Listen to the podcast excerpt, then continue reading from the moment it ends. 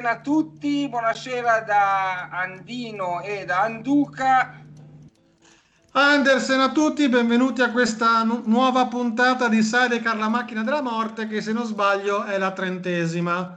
No, no è la trentaduesima. Della trentaduesima, perfetto, ero rimasto indietro di due puntate, quindi la torta la facciamo un'altra volta. Esatto, come esattamente eh, spieghiamo ai nostri carissimi, fedelissimi ascoltatori che ci hanno tra l'altro premiato con il secondo posto in classifica dei podcast di Radio Bandiera Nera, la radio l'emittente che ci ospita, che ospita la nostra trasmissione, quindi siamo molto eh, felici di questo risultato che, se non erro, in trentadue puntate arriva per la seconda volta. Forse la prima volta avevamo ottenuto un terzo posto, comunque eh, cosa che ci lusinga e ci onora, e soprattutto direi che dobbiamo ringraziare le nostre innumerevoli fan donne che ci tempestano di foto eh, di scinte dalla mattina alla sera. Siamo tutti e due occupati. Esatto, per piacere basta, perché create un po' di problemi.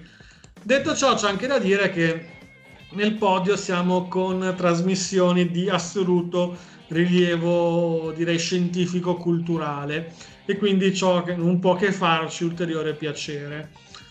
Detto ciò, in questa puntata abbiamo deciso di goderci un po' l'attualità, ossia di goderci tra virgolette, perché è un'attualità di merda, perché siamo in mezzo lockdown, non succede niente, però comunque eh, non abbiamo deciso di non parlare di un tema specifico, ma di guardarci un po' attorno, di vedere cosa succede.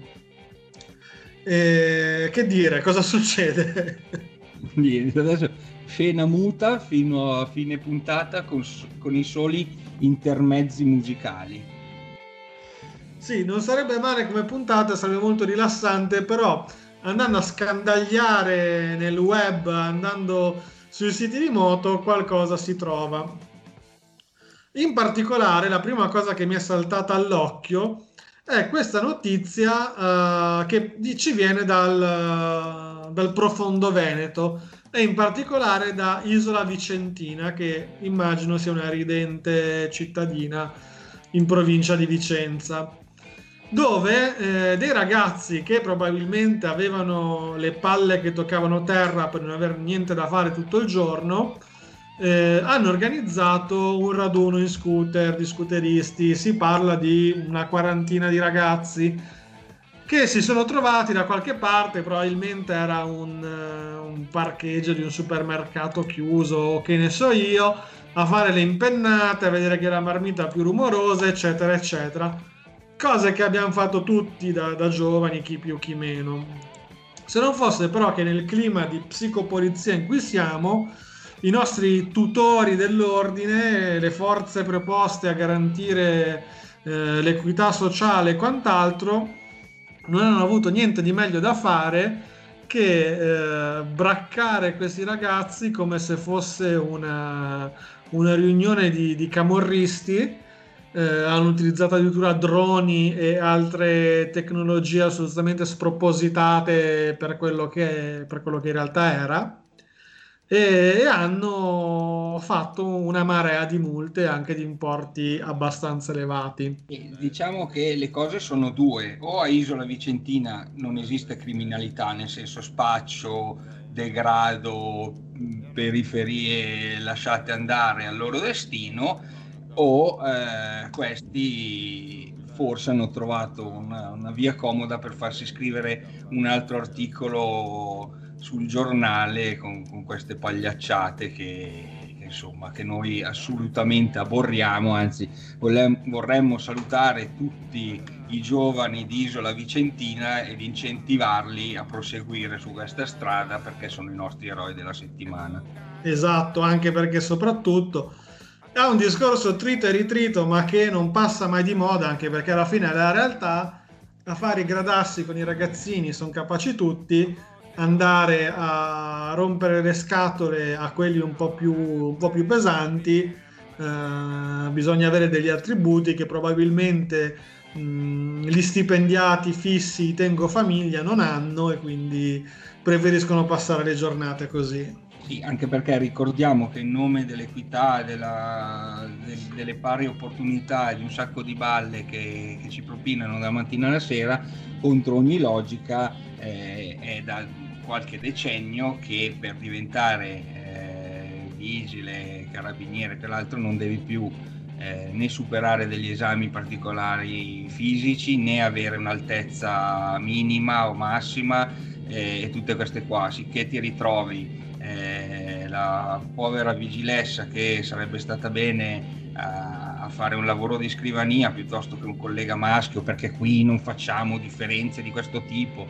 e non ce ne frega niente. Però diciamo che ti ritrovi veramente Vito Catozzo che magari davanti al ragazzone alto uno e novanta eh, che, che fa il suo onesto lavoro di, di spacciatore in piazza, prende due sberle e capotta, magari davanti a dei poco più che bambini eh, fa un po' più lo spiritoso. Poi dipende sempre dove capiti, perché ci sono certe bande di ragazzini insomma che eh, ti menano eh, né più né meno. Comunque parliamo di questi di Isola Vicentina che evidentemente avevano solo voglia di svagarsi un po' e eh, e come ormai purtroppo è il caso di dirlo, come ormai troppo spesso succede, cioè ci si avventa eh, contro queste persone che tutto sommato non fanno niente di male, eh, con la scusa del Covid eccetera eccetera, eh, ma, ma lo vediamo anche, non so, nei campetti di calcio, cioè che passa gente, e, eh, tutte le lamentele su Facebook, ma parliamo di robe assurde, nel senso non... Ma guarda, eh, proprio per, per portare un, un esempio concreto di quello che stai dicendo, eh, qui nella ridente Cernusco sul Naviglio, dove abito io, hanno chiuso un parco in centro, che è il parco dietro casa mia, dove io andavo col cane, perché c'è un'area cani abbastanza grande, a farlo correre, perché eh, dei ragazzi si trovavano lì il pomeriggio Uh, c'è questo un parco enorme, e da una parte c'è un piccolo anfiteatro che non ho mai capito per cosa cazzo l'abbiano costruito, ma c'è un anfiteatro. C'è stato un periodo che andava molto di moda, c'è uno che è vicino a casa mia dove non si è mai fatto niente, spacciano. Eh, io penso che anche lì, vabbè, eh, lì si trovavano questi quindici, venti, venticinque ragazzi e ragazze, tutti studenti delle superiori, quindi tutti sotto i diciotto anni, eh, dove ridevano, scherzavano, insomma facevano i ragazzi. Eh, perché cosa, cosa cacchio puoi fare in questo periodo? Bene, eh, il sindaco con una fantastica ordinanza eh, non è che magari eh, dice oh, ho disposto un ulteriore controllo sul parco per impedire gli assembramenti, che comunque non ce n'erano, ho fatto questo, ho fatto quell'altro, no, ha chiuso tutto il parco. Sì, che la cosa che basterebbe fare è mandare in giro due vigili dicendo tolleranza, se questi si avvicinano troppo gli dici di stare un po' più distanti, ma cioè, gli lasci almeno la liber- libertà di, di respirare un po' d'aria. Comunque, eh, vabbè, diciamo, concludiamo il primo, il primo pezzo della trasmissione e eh, lanciamo il primo brano musicale che, come al solito, è eh, la mia scelta, la mia prima scelta. E ci ascoltiamo i Ramones con Blitzkrieg Bop.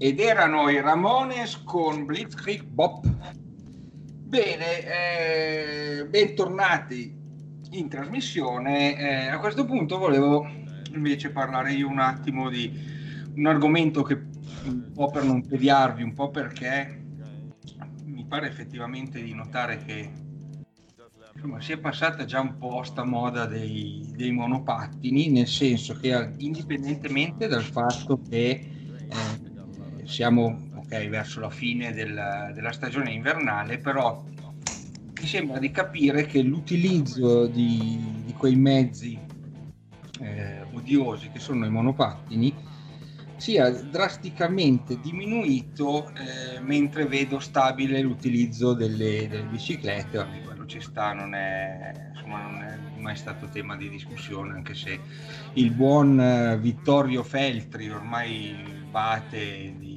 cioè, mettere a pensare di un certo stile di uomo eh, che ancora rivendica la sua virilità, eh, li ha definiti fastidiosi come eh, zanzare, sia i bicicli sia i monopattini.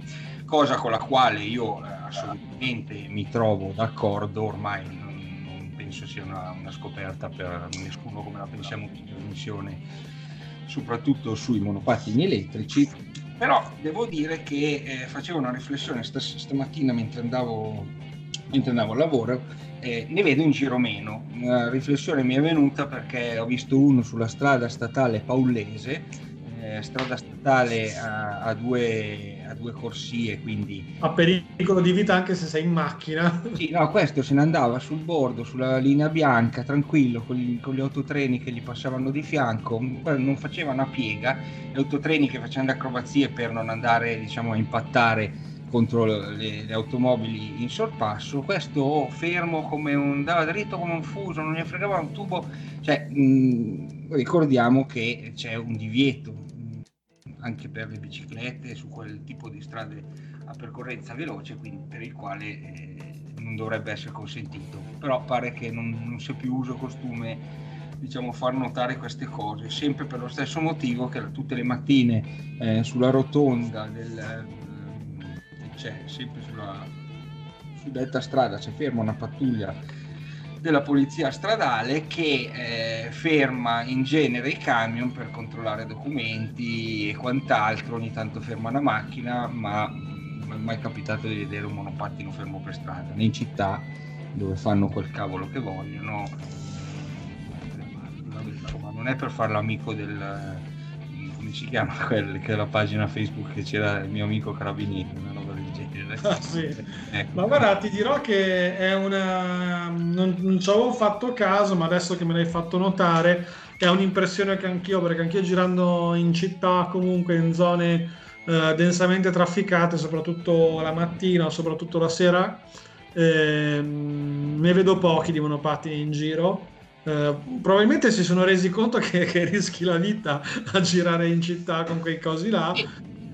Ancora tipo l'altro ieri eh, un altro che si è schiantato, però ripeto, allora non riesco a capire, un po' ne vedo in meno, mi sembra di vederne in giro meno io, perché probabilmente, come dici tu, o sono morti tutti nel frattempo. È stato, stata una selezione naturale, quindi. Esatto, beh, ma noi in questo, siamo, in questo caso siamo neodarwinisti, per cui eh, poco importa, però ehm, O, o se sono anche i media che ne scrivono meno, però mi sembra strano perché eh, cioè, al di là del Covid, de, de, de, del governo, che la, l'avvicendamento eccetera eccetera, oltre al meteo eh, non, non, non dicono più altro, e quindi il monopattino che si schianta per qualsiasi motivo eh, su, soprattutto sui quotidiani locali tipo Milano Today, Padova Today, chi più ne ha più ne metta, è una notizia sempre ghiotta, diciamo, però non ne leggo più.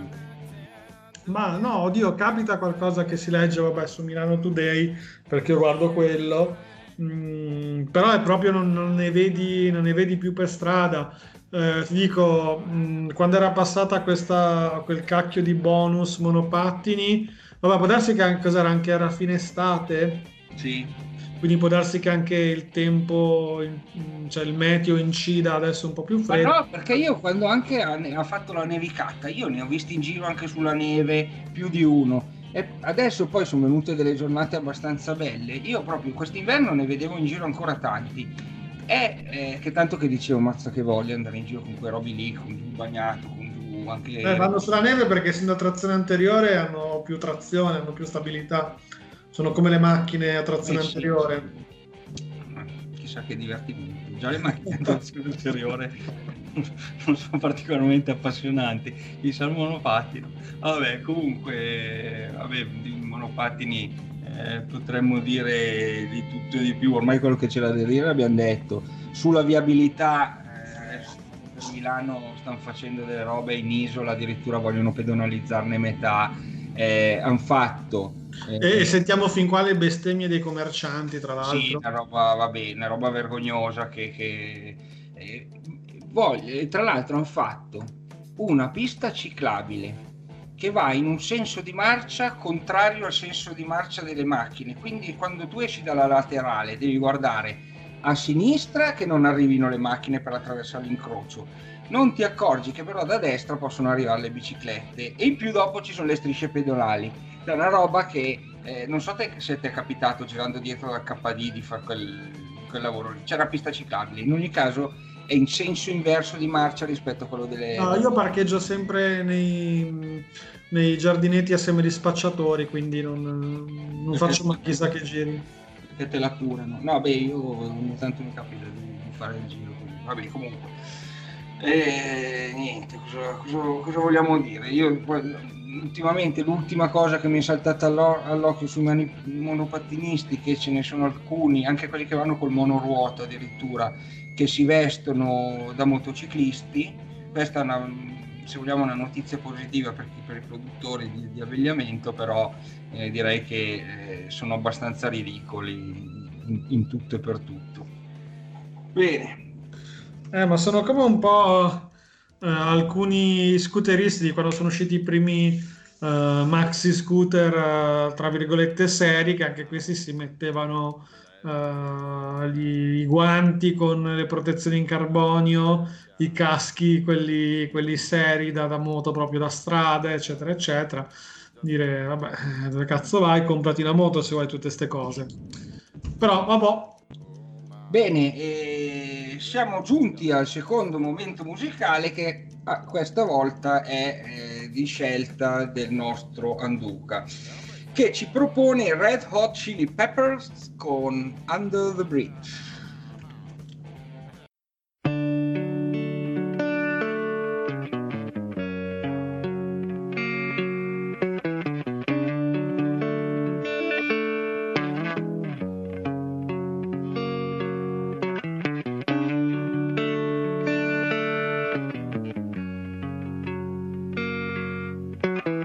Take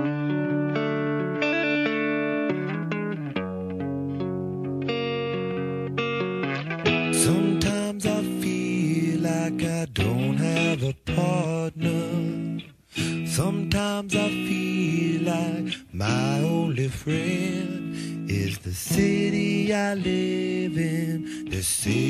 all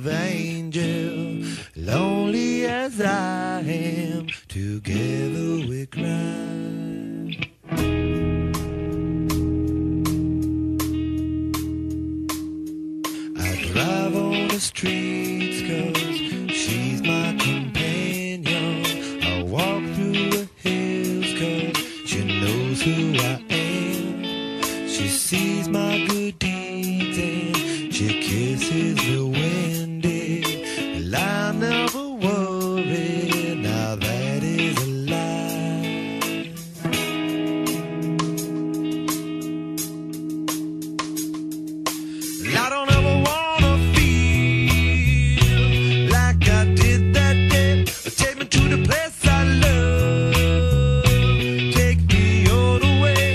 I don't ever wanna feel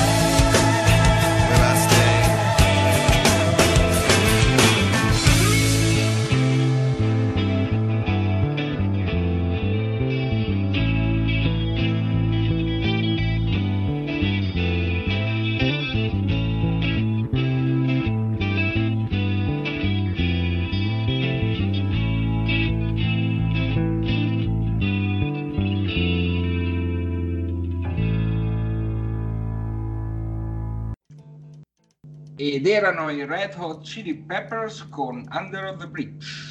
Bene, Andrea. Bene, eccoci tornati. Eh, vabbè, non possiamo dare solo cattive notizie o solo lamentarci in questa puntata a causa Covid, perché anche qualcosa di positivo, anche qualcosa di buono nel mondo motociclistico succede, e succede in una, per una casa eh, motociclistica italiana con una gloriosa storia alle spalle e anche con un, per un periodo della propria vita con una gloriosa famiglia di imprenditori alle spalle, ed è M V Agusta, perché M V Agusta eh, dopo un duemiladiciannove un po' scricchiolante, diciamo, ha fatto un duemilaventi col botto, perché ha venduto più venticinque percento nel mondo e più sessanta percento in Italia. Che è tantissimo. Che è tantissimo, vabbè, logicamente non partiva da numeri da, da Yamaha, da Honda, quindi eh, in senso assoluto eh, le unità eh, non sono, non sono così tante, però in un contesto globale dove comunque il, il segmento motociclistico è in, in flessione di circa il cinque percento, avere una casa italiana che, che va così forte non può fare eh, assolutamente che piacere.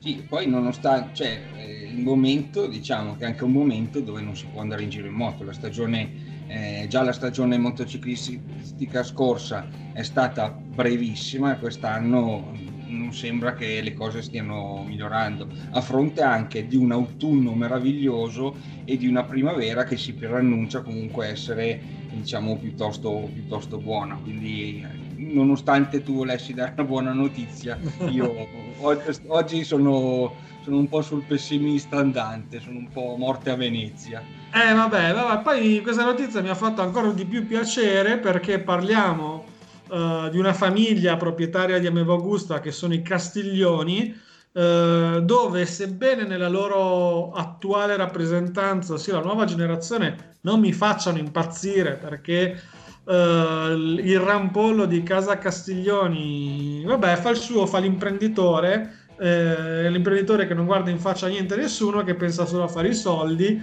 eh, e in questo è bravo, diciamo, perché si è creata la sua nicchia di moto di lusso, moto da ricchi, dove in Russia spopolano, e quindi è bravo. E diciamo anche che eh, sì, è vero quello che dici tu, però forse finalmente riuscirà a dare Una, una stabilità finanziaria alla sua, alla sua azienda, cosa che il padre, con tutti i successi che ha mietuto, con tutta la fantasia, con tutti i progetti eh, vincenti, ne parlavamo l'altro giorno su, sul nostro gruppo interno della banda ANDERSEN, eccetera eccetera, diciamo non ha mai avuto il piglio, diciamo, del, del, del a livello finanziario eh, di altri imprenditori della sua epoca. Certo, però se tu pensi che grazie a lui nella provincia di Varese sono nate Ducati ottocentocinquantuno, ottocentottantotto, Ducati novecentosedici e tutto quello che c'è dietro, quindi la cosiddetta serie perfetta,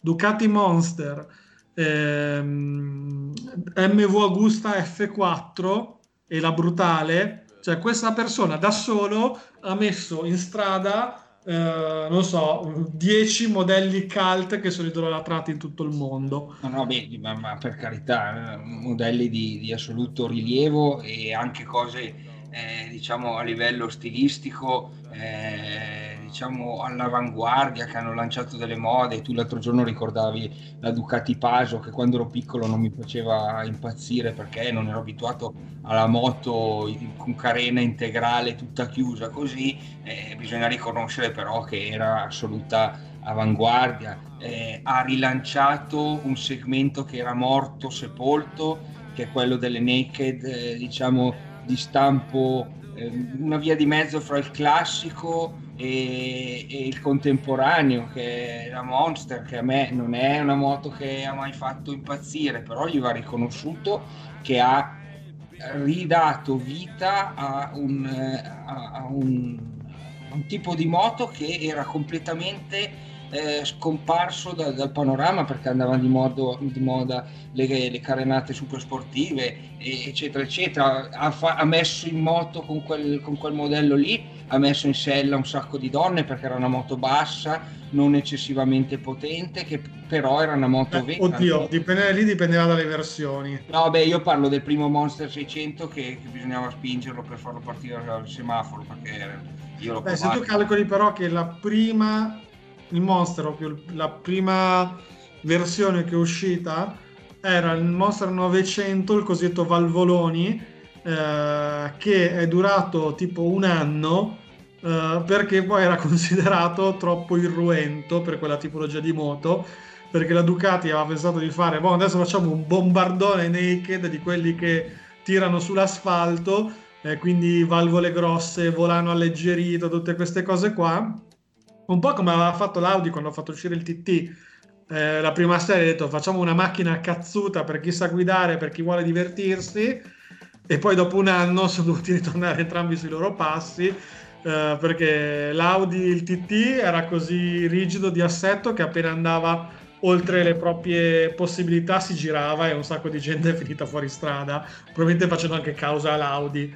Eh, il Monster invece aveva un motore che era considerato troppo scorbutico, Eh, nonostante delle prestazioni dinamiche incredibili, e quindi eh, cioè, si sono dovuti castrare, hanno dovuto mettere le, le, le palle nel cassetto eh, e fare le valvole piccole, appesantire il volano e tutte queste cose. E diciamo che probabilmente è stata la loro fortuna, perché come, come dicevo ha, rime- ha messo in moto un sacco di gente che voleva una moto vera, pur non, non, non richiedendo una supersportiva e i semimanubri, Eh, con tutte le, le, diciamo, le scomodità del, del caso. Ha messo in sella un sacco di donne perché una moto non, non è, con un baricentro basso, non, non alta, non difficile da guidare a livello dinamico, quindi un assoluto successo. Ricordiamo che eh, ha raccolto eh, quella che era una, una moda che come al solito arrivava,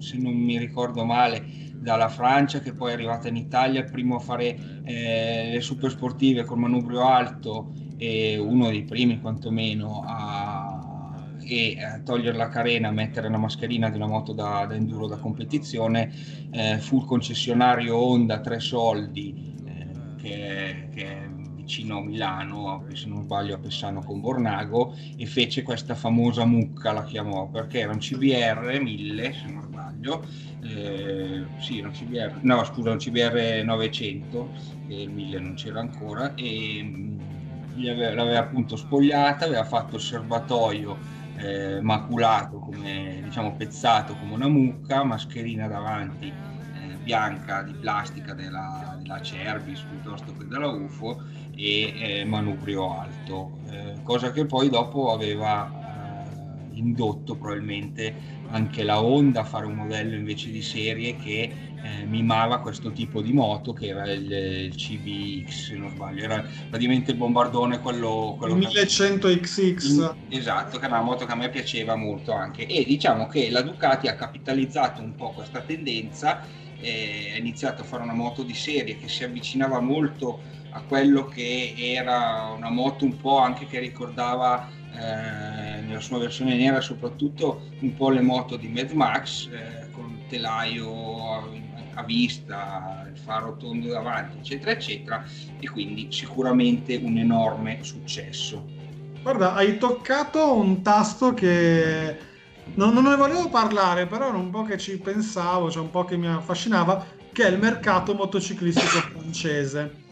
Uh, perché uh, beh, i francesi, si sa, da italiani li amiamo e li odiamo, uh, sono molto diversi da noi per alcuni aspetti, ma per tanti anche sono uh, molto simili. Uh, dal punto di vista motociclistico è un mercato che è stranissimo, perché uh, beh, c'è una legge assurda in Francia che ti dice che le moto non possono avere più di cento cavalli, e quindi te ti trovi tutti i modelli che sono commercializzati in tutta Europa però con cento cavalli, e già questo è un elemento un po' di, di stranezza. Un altro, poi un elemento che si aggiunge è che te dici vabbè, se c'è questa legge è perché evidentemente i francesi i motociclisti li stanno sulle palle e non li possono sopportare, quindi li castrano in questa maniera, però in realtà eh, a chi è capitato di andare in moto in Francia non può che confermare il grandissimo rispetto che c'è per la categoria dei motociclisti, Confine. perché se c'è la coda ti fanno passare, eh, anche gli automobilisti ti salutano, cioè è una cosa quasi, quasi incredibile. Sì, beh, io mi sentivo su un altro pianeta tutte le volte che vado in Francia. Devo constatare che, al di là di qualche singolo caso di un coglionito che non sa guidare, anche quando sei sulle curve si sposta, piuttosto si buttano fuori strada, però ti fanno passare. Eh, no, no, devo, quello lo, lo confermo. A proposito della Francia, adesso poco prima della, della terza pausa musicale vale la, la pena completare il discorso sui francesi, che i francesi mh, sono dei grandi personalizzatori di moto. Eh, io non conosco il mondo custom francese, però loro hanno sempre avuto, sono sempre stati stilisticamente un mezzo passo avanti, secondo me, rispetto a tutti in, in Europa, magari togliendo gli inglesi e quant'altro. Il, il supermotard, eh, anche il nome che è, che è francese, il supermotard l'hanno inventato loro, prendendo delle moto molto vivaci e versati, monocilindrici da enduro, eh, parliamo di enduro specialistiche, e eh, mettendo delle, delle gomme stradali, eh, piano piano, diciamo, eh, con l'evoluzione di, di, che poi dopo si è trasformato in sport, però diciamo le prime erano delle moto da enduro con le gomme stradali, certo, le, hanno, ma, eh, le hanno inventate lì. No, certo, c'è anche da dire che per, per quello che conosco io, Eh, ti parlo delle Royal Enfield, eh, quando ancora in Europa non se le cagava nessuno, quando erano considerate poco più di un vezzo esotico per persone particolari, a Parigi c'era un, non so se era un concessionario, se era un rivenditore, insomma c'era un negozio grande che vendeva le Royal Enfield customizzate come caffè racer, come si fa adesso. Ma ti parlo di quindici venti anni fa. Sì, no, beh, anche, anche a livello sì, di, di, di, di elaboratori, non parlo di motori in questo caso, ma di, di, di aftermarket o di, comunque di customizzatori, eh, uno dei più raffinati customizzatori francesi di moto, diciamo, eh, vintage, tra i quali Triumph, poi c'è Moto Guzzi, Eh, e appunto Royal Enfield, che è Back Motorcycles, dove eh, io avevo eh, comprato qualche pezzo per la mia, per la, quando avevo il Bonneville T centoventi. Fanno tutte parti in cuoio, selle in cuoio, delle robe, ma è veramente un atelier quello lì, fa veramente paura.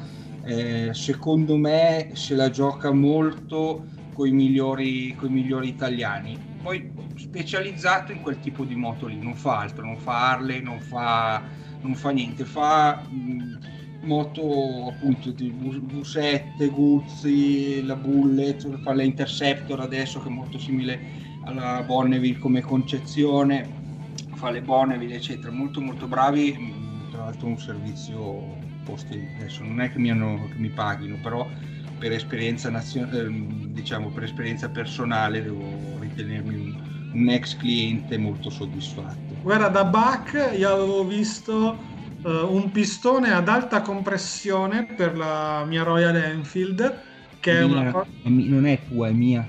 No, è mia Royal Enfield. Mia. Che insomma non produceva nessuno.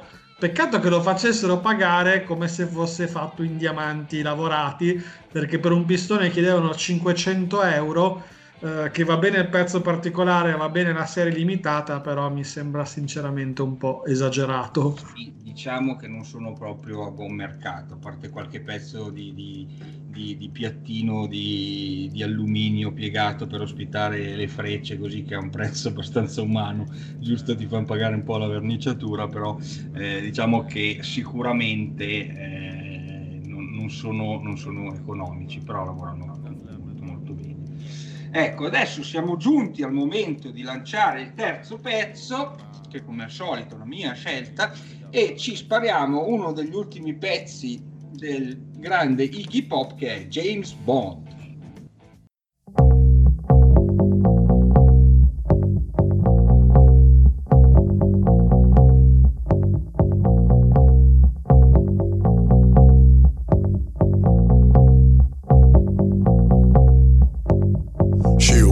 be your James Bond. She wants to be your James Bond. Well, it's not for a price, and it's not to be nice. She wants to be your James Bond. She wants to be your James Bond. James Bond. She wants to be your James Bond.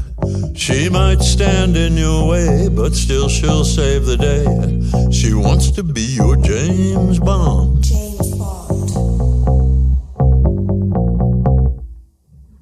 She walks like him, talks like him too. She can suss out the spy, even if it's you.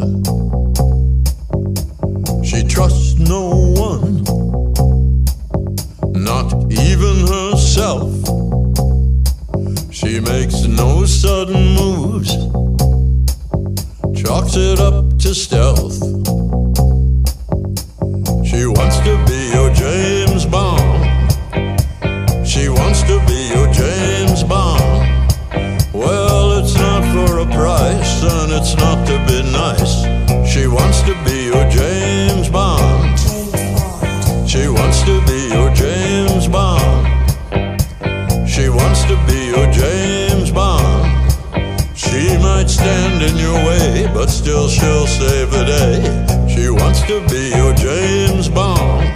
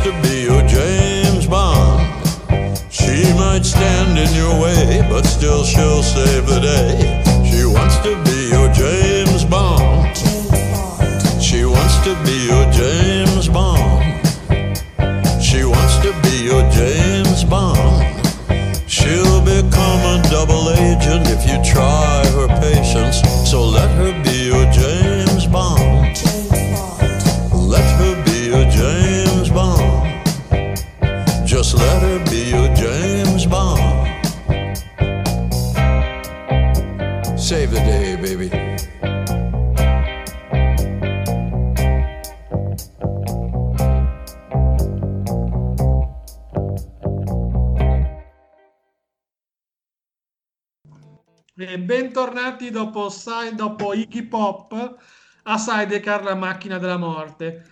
Poco prima del, dell'interruzione musicale stavamo sparlando della Royal Enfield, che ormai non è una novità che sia una mia fissa, e forse la sta diventando anche di Andino, ma non lo so.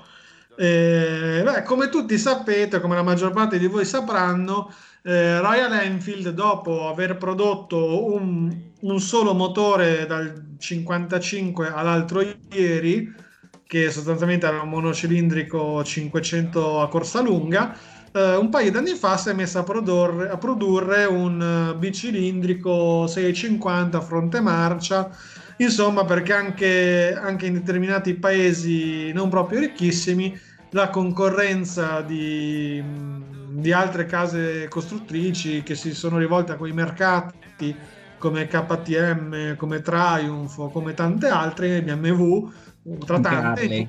Harley, insomma, incominciava a farsi sentire, quindi anche loro hanno avuto bisogno di fare un passo in più. Eh, hanno fatto uscire un, due modelli in contemporanea, che praticamente è lo stesso modello solo con accessori diversi. Eh, uno è l'Interceptor, che è la versione un po', un po' più scanzonata, un po' più simil Scrambler, mentre l'altra è la Continental G T, che è quella invece ancora un po' più eh, sportiveggiante, che fa l'occhiolino alle Cafe Racer. Però è notizia di, di questi giorni che eh, stia girando per le strade indiane e per le strade inglesi un nuovo modello, sempre basato su questo bicilindrico seicentocinquanta fronte marcia, ma con un'attitudine completamente diversa, ossia un modello cruiser, eh, come già si sono visti, la Triumph già faceva una simil custom con un motore simile. America. E l'hanno chiamata, hanno preso in prestito il, moto, il nome da un, da un iconico modello di Royal Enfield, che è la Meteor, ehm, che è stato, penso, l'ultimo grosso bicilindrico di Royal Enfield prima che la casa madre inglese chiudesse. Sì, tra l'altro faranno anche, fanno, c'è già, sta, penso sia commercializzata anche in Europa, da qualche parte, forse addirittura anche in Italia, però non sono certo di questo. Fanno la Meteor trecentocinquanta, sempre con monocilindrico vecchio. Sì, quella dovrebbe essere per il mercato indiano, dove il trecentocinquanta è sempre stato la cilindrata che l'ha fatta da padrone, e il cinquecento era, era quello per i ricchi e, e non ne giravano tanti. Eh, però non penso che lo esportino fuori dall'India. A me sembra di aver letto di sì. Boh, vabbè, chi lo sa. Tanto non compreremo mai, quindi. Esatto, perché già il cinquecento è tanto passionale, però le prestazioni sono quelle che sono. Il trecentocinquanta sembra veramente un po' esagerata come cosa. Sì. Un po' troppo, diciamo. Esatto, perché però... per, per farsi superare sulla destra da un monopattino elettrico non è il sogno di nessuno, spero. Esatto, però insomma fa piacere vedere che, eh, che Royal Enfield eh, espande la sua gamma, la espande con modelli che anche secondo me possono avere un successo. Calcolate sempre, la premessa è calcolate sempre che il mercato principale di Royal Enfield è l'India, perché l'India fa dei numeri che in Europa ci sogniamo. Le vendite europee di Royal Enfield sono una caccola. Eh, c'è anche da dire però che con i ricavi che fanno su una moto venduta in Europa, probabilmente ne devono vendere dieci in India per avere gli stessi utili. Però, oh boh. Eh, detto questo, ehm, fa piacere vedere questa casa costruttrice che comunque propone dei modelli che possono solleticare anche il palato del motociclista europeo. Logicamente non è il motociclista super raffinato e col portafoglio gonfio, eh, forse è un motociclista un po' più pragmatico, un po' più che guarda al sodo e meno eh, alla Griff. Però insomma le, le, le due bicilindriche che hanno presentato finora hanno avuto il loro discreto successo. Sì, a parte eh, che secondo me sono anche piacevoli da vedere, se non addirittura belle, finite. Ovviamente non hanno le finiture, le soluzioni tecniche e la raffinatezza di una Bonneville o di una, eh, di una Guzzi V sette, eccetera, eccetera, però eh, diciamo, diciamo con la metà dei soldi di quello che costa eh, una Bonneville T cento, una Street, eh, come cavolo si chiama, Street, boh, no, quello sempre la classica. Sì, Street. Lì, Street, Speed, lì, quel che l'è, tanto c'hanno tutti i nomi uguali, eh, con la metà dei soldi ti porti a casa una signora moto comunque, perché è sempre un bicilindrico con prestazioni magari modeste, però io ne ho sentito parlare sempre molto bene a livello dinamico. Esatto, la cosa interessante sempre di Royal Enfield è che eh, grazie a, a dei customizzatori privati, ad uno in particolare eh, che è inglese, si chiama Hitchcock Motorcycles, è possibile eh, customizzarla, e qua torniamo al tema della scorsa puntata, è possibile customizzarla fino all'ultima vite, ma non solo da un punto di vista eh, stilistico o, o, o di cose comuni in commercio come le sospensioni eccetera eccetera, ma anche da un punto di vista tecnico-motoristico. E questa a me è una cosa che fa impazzire, perché Uh, questo um, customizzatore, questo venditore di prodotti aftermarket uh, in quattro quattro otto ha messo su una gamma di prodotti per le, per le twin di Royal Enfield che fa impallidire secondo me i cataloghi ufficiali, perché oltre ad avere appunto le solite marmitte, le solite menate eccetera eccetera, ha cose che sono anni che non si vedono nei cataloghi se non in quelli di Harley, che sono tipo i corpi farfallati maggiorati, gli alberi a camme sportivi, eh, tutte queste cose particolari ipertecniche che per chi come me è un appassionato di queste cose non possono che fare piacere. Sì sì, beh, lì poi risalta fuori il discorso degli inglesi che su quelle cose lì quando si mettono sono eh, imbattibili. Sì, poi io vorrei capire questo matto che, vabbè, adesso l'azienda li gira bene ed è grande, però che a un certo punto della sua vita avrà detto: ma sai cosa, io mi metto a fare pezzi per Royal Enfield, una cosa che nessuno al mondo fa, e la faccio io. Eh, ma per fortuna ci sono ancora sti matti qua che forse all'inizio più per passione che per altro eh, si mettono a fare ste mattate qua, perché uno dice io piuttosto mi faccio, sai, prendi i grossi eh, pre, mh, produttori di pezzi per eh, B M W che sono i tedeschi, non so, mi viene in mente Epco Becker eccetera, che fanno eh, un miliardo di cose per un miliardo di moto, non, non solo B M W, più tutti i modelli, trovi anche per modelli, se non vai proprio a cercare per Royal Enfield piuttosto che altre cose, però fanno un, un qualcosina, almeno un portapacchi per, per questo e per quell'altro, sempre molto brutti, devo dire, molto, molto tedeschi, però fanno veramente tante cose, però per le moto diciamo più commerciali.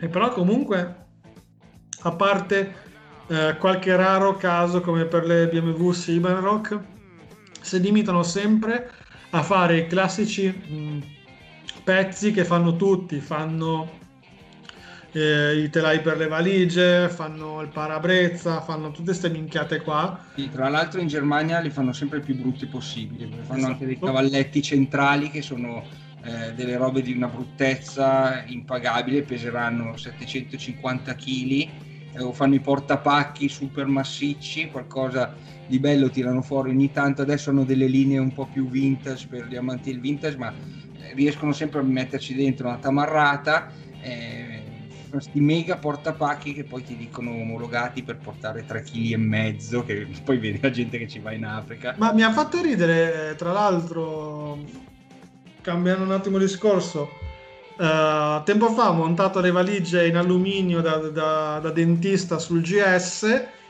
e ho fatto quello che fino a, un, fino a un anno fa borrivi. Vabbè, tu devi solo ringraziare questo se hai l'onore di posare le chiappe sulla mia Royal Enfield. Io aspetto solo di vederti con un gilet Catarin frangente perché se non avessi avuto bisogno della moto per viaggiare, te saresti ancora nella tua tristezza infinita senza una Royal Enfield sotto il portico. Infatti io ti sono molto grato di questa cosa. Bene, ho detto ciò, ho detto vabbè, ho montato i telai, ho montato le valigie e faccio un test di tutto la, l'assetto completo, come se Dio vorrà riuscirò ad andare in vacanza quest'estate. E quindi ho montato anche il bauletto, che quello in realtà era tuo, quel monolocale in alluminio. Bellissimo, ci ho fatto qualsiasi cosa, anche con la Honda, anche quando avevo la Honda ci avevo montato su. E anche lì ho visto la stessa cosa, ho detto porca troia, c'è questo bauletto che sarà largo cinquanta centimetri, alto cinquanta, dentro ci stanno due caschi integrali, però anche lì portata massima cinque chili, ma cioè, non, non mi torna tanto, come devo riempirlo di, di piume per arrivare a per stare sotto i cinque chili. In realtà non è vero, perché io ci ho caricato l'impossibile con su una borsa oltre a quello che avevo messo dentro, e in realtà resiste molto di più. Probabilmente lo fanno per premunirsi, perché se uno va nel deserto, prende una buca gli si spacca su tutto, probabilmente questi qua dicono vabbè sono cazzi tuoi che non ci hai messo dentro il polistirolo.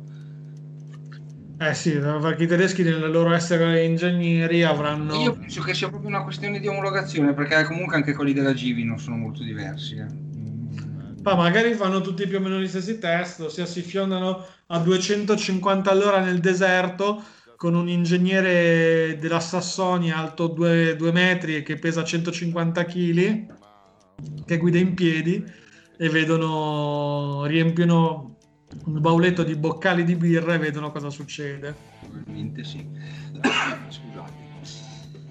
Bene, io direi che eh, siamo giunti per oggi al termine della nostra puntata. Volevo solo aggiungere un'ultima nota di tristezza, visto che abbiamo iniziato con la tristezza eh, la trasmissione, eh, che è che abbiamo visto tutti, Eh, noi appassionati, che si sono messi a fare le gare di monopattino elettrico vestiti da ciclisti, una roba assurda che vi invito a non guardare perché non fa ridere e non è neanche divertente. Forse non fa bene alla salute soprattutto. Sì, no, poi è controproducente, mica che qualcuno di voi venga a voglia di provare.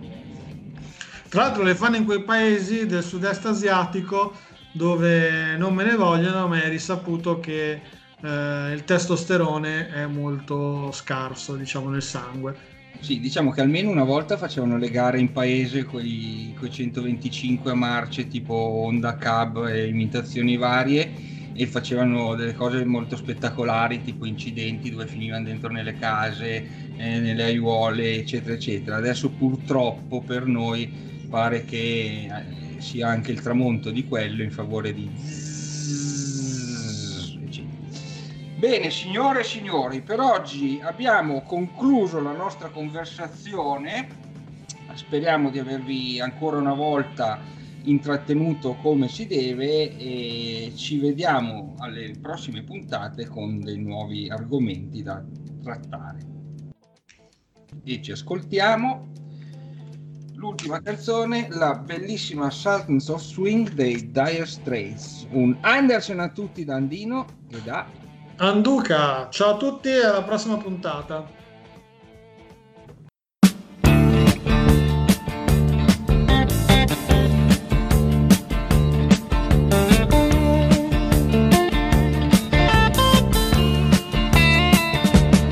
You get a shiver in the dark, it's raining in the park.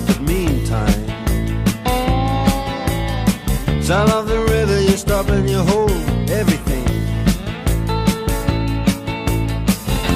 A band is blowing Dixie, double fall time. You feel alright when you hear the music ring.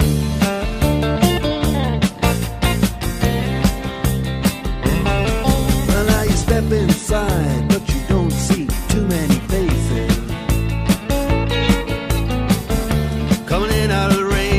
Jazz go down. Competition in other places, but the horns, they blowing that sound. Way on down south, way on down south, London town.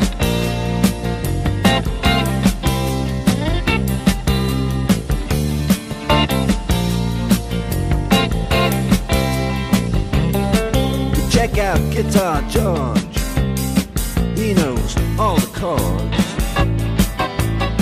Mighty strictly rhythm, he doesn't want to make it cry or sing. If any old guitar is all he can afford, when he gets up under the lights to play his thing.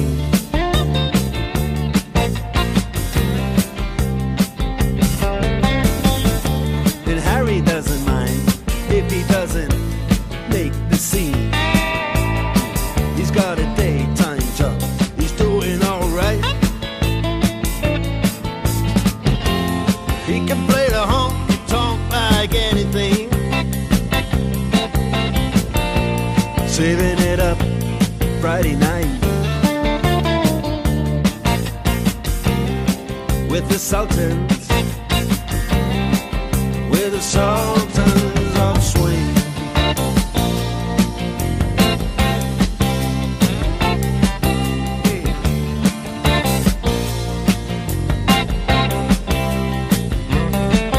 Then a crowd of young boys there fooling around in the corner, drunk and dressed in their best brown baggies in their platform soles. Give a damn about any trumpet playing band. It ain't what they call rock and roll. And the sultans, yeah, the sultans that play Creole. Creole.